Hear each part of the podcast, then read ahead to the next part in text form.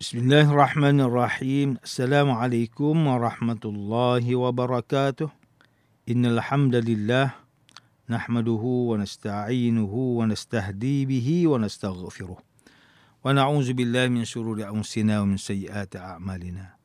من يهده الله فلا مضل له ومن يضلل فلا هادي له. أشهد أن لا إله إلا الله وحده لا شريك له.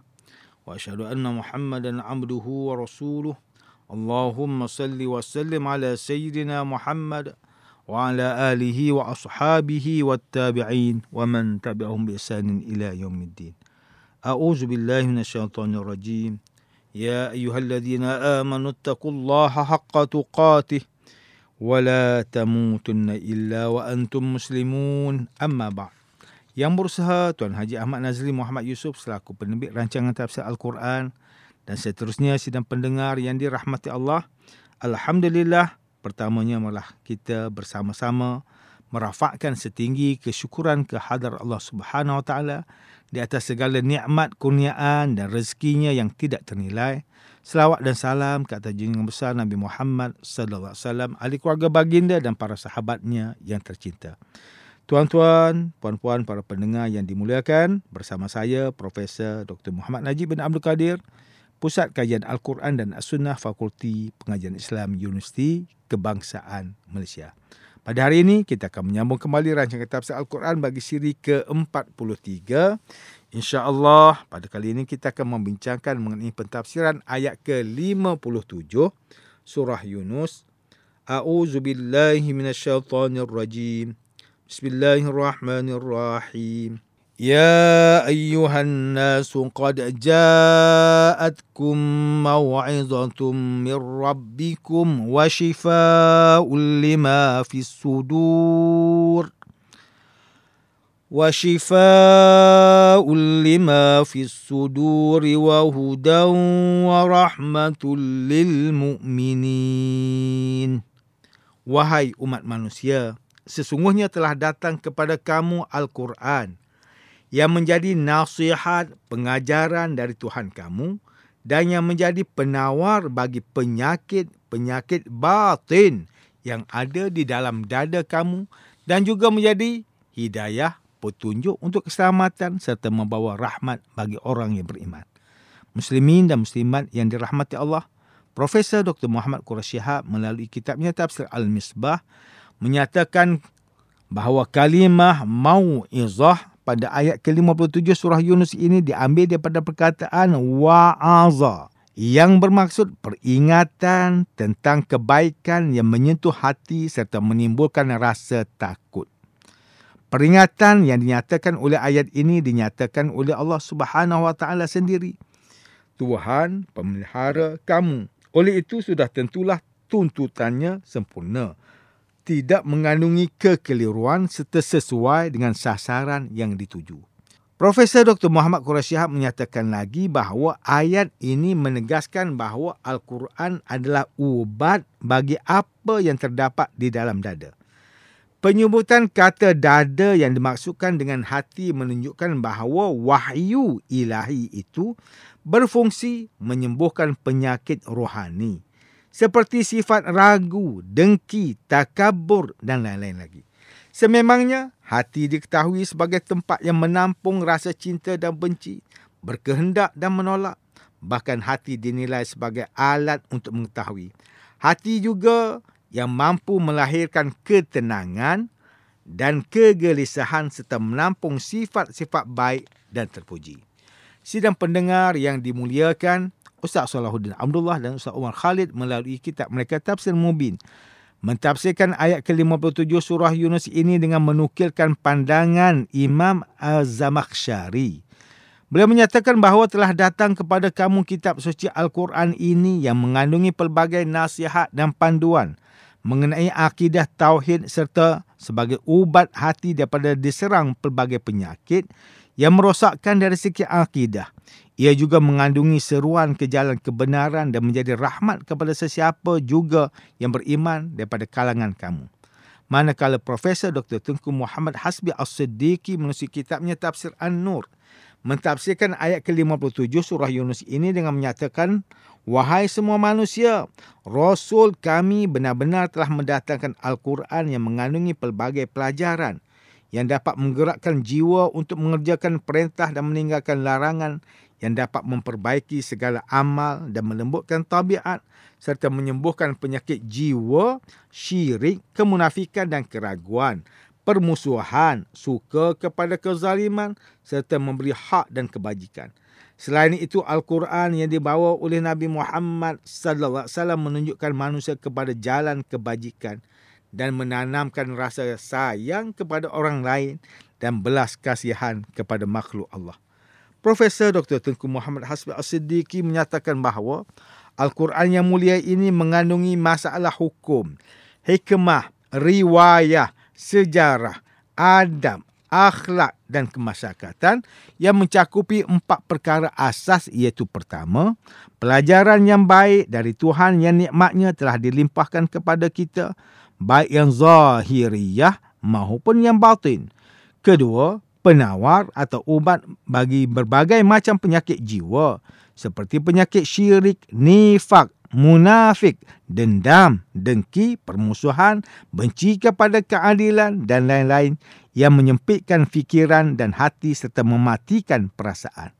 Ketiga, petunjuk kepada jalan kebajikan.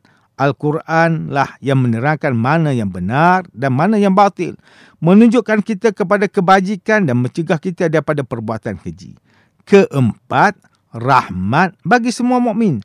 Rahmat ini adalah suatu natijah, buah atau output yang dihasilkan oleh pengajaran, penawar dan petunjuk. Pengajaran yang baik akan menimbulkan kepulihan jiwa dan menghasilkan petunjuk dan taufik. Dari ketiga faktor itu timbullah rahmat iaitu rasa belas kasihan kepada manusia.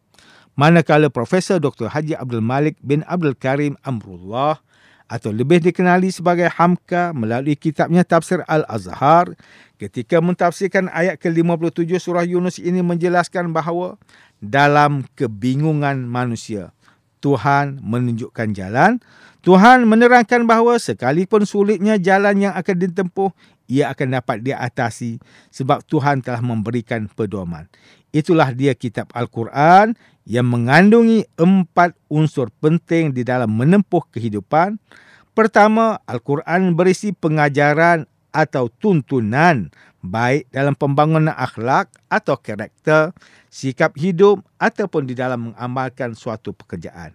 Kedua, Al-Quran adalah ubat bagi apa yang ada dalam dada. Ketiga, Al-Quran adalah petunjuk jalan pemandu atau pelopor untuk menempuh semak belukar kehidupan ini supaya kita tidak tersesat. Keempat, Al-Quran adalah rahmat iaitu kurniaan kasih sayang kepada orang yang beriman. Ini adalah hasil atau kesan yang wajar dari urutan tiga pertama. Apabila pengajaran Tuhan dipegang teguh, apabila Al-Quran dijadikan ubat hati, penawar dada dan dijadikan petunjuk dalam perjalanan hidup, sudah pasti akan dirasailah rahmat ilahi bagi diri dan rumah tangga dan masyarakat. Manakala Profesor Dr. Haji Zainal Arifin Zakaria melalui kitabnya Tafsir Inspirasi, ketika mentafsirkan ayat ke-57 surah Yunus ini menjelaskan bahawa manusia telah diberi peringatan dengan Al-Quran kerana wujud rahmat dari Allah Subhanahu Taala terdapat tiga fungsi Al-Quran. Pertama, penyembuh dari penyakit rohani dan jasmani. Kedua, petunjuk dan ketiga, rahmat atau kasih sayang. Tuan-tuan dan puan-puan yang dirahmati Allah, demikian tafsir bagi ayat ke-57 surah Yunus menurut pentafsiran oleh para ulama. Ayat ke-57 surah Yunus ini menjelaskan bahawa kitab Al-Quran memberi kesan yang besar kepada semua manusia. Ini kerana Al-Quran datang daripada Tuhan sekalian alam yang berperanan sebagai panduan utama kehidupan yang mengandungi pengajaran, penawar kepada segala penyakit hati serta memberi petunjuk hidayah serta rahmat kepada setiap orang yang beriman. Muslimin dan muslimat yang dimuliakan, ayat ke-57 surah Yunus ini memberikan peringatan kepada kita supaya kembali kepada petunjuk Al-Quran serta berusaha untuk memahami setiap ayat-ayat yang terkandung di dalamnya. Sekiranya hati kita tidak tenang dan merasa gelisah, maka hendaklah kita memperbanyakkan membaca Al-Quran. Dan kita perlu belajar untuk memahami pesanan-pesanan, ajaran, hikmah yang wujud di dalam setiap ayat sehingga memberi ketenangan dan ketenteraman kepada hati. Allah Subhanahu wa taala berfirman dalam surah Ar-Ra'd ayat ke-28 Alladzina amanu wa tatma'innu qulubuhum bi zikrillah ala bi zikrillah tatma'innul qulub Orang yang beriman dan tenang tenteram hati mereka dengan zikrullah ketahuilah dengan zikrullah tenang tenteramlah hati manusia. Al-Quran turut berperanan sebagai penawar kepada penyakit yang menyerang hati sebagai contoh cemburu, syirik, mementingkan diri sendiri, riak, malas, sombong, sangsi kepada Tuhan dan agama, cinta kepada dunia, kesedihan yang melampau, kemurungan, bakhil, syahwat dan macam-macam lagi. Semua penyakit ini meresahkan kehidupan manusia sehingga mengakibatkan hilangnya rasa ketenangan yang diimpikan oleh setiap jiwa. Allah Subhanahu Wa Taala berfirman melalui surah Al-Isra ayat ke-82 wa nunazzilu minal qur'ani ma huwa shifaa'un wa rahmatul lil mu'minin wa la yazidu zalimin illa khasara dan kami turunkan dengan beransur-ansur dari Al-Quran ayat-ayat suci yang menjadi ubat penawar dan rahmat bagi orang yang beriman kepadanya dan sebaliknya Al-Quran tidak menambahkan orang yang zalim disebabkan keingkaran mereka melainkan kerugian jua. Allah Subhanahu taala berfirman dalam surah Fussilat ayat ke-44 Qul huwa lil ladzina amanu hudan wa shifaa والذين لا يؤمنون في آذانهم وقر وهو عليهم عمى أولئك ينادون من مكان بعيد Katakanlah wahai Muhammad, Al-Quran itu menjadi cahaya, petunjuk serta penawar bagi orang yang beriman. Dan sebaliknya orang yang tidak beriman. Al-Quran itu menjadi sebagai satu penyakit yang menyumbat telinga mereka. Bukan penawar. Dan ia juga merupakan gelap gelita yang menimpa pandangan mereka bukan cahaya yang menerangi. Mereka itu dengan perbuatan melarikan diri dari ajaran Al-Quran tidak ubahnya seperti orang yang diseru dari tempat yang jauh. Masakan mereka dapat mendengar dengan betul atau melihat dengan nyata Selain itu Allah Subhanahu wa taala juga berfirman bahawa hanya orang bertakwa sahaja akan mendapat keterangan dari Al-Quran melalui surah Ali Imran ayat 138 Haza bayanul linnasi wa hudan wa mau'izatul lil muttaqin. Al-Quran ini ialah penerangan kepada seluruh umat manusia dan petunjuk serta pengajaran bagi orang yang bertakwa. Sidang pendengar yang dirahmati Allah, Antara pengajaran yang boleh kita ambil daripada tafsir ayat ke-57 surah Yunus ini ialah pertama, umat Islam hendaklah sentiasa sedar bahawa Allah Subhanahu taala Maha pengasih kepada semua hamba-hambanya. Buktinya Allah Subhanahu taala menurunkan Al-Quran sebagai panduan kepada manusia bagi menjalani kehidupan yang penuh ujian dan cabaran. Al-Quran memberi pengajaran, penawar, petunjuk serta rahmat kepada orang yang beriman. Kedua, setiap orang Islam yang mengaku beriman kepada Allah SWT hendaklah sentiasa memperbanyakkan membaca Al-Quran kemudian berusaha untuk memahami isi kandungannya.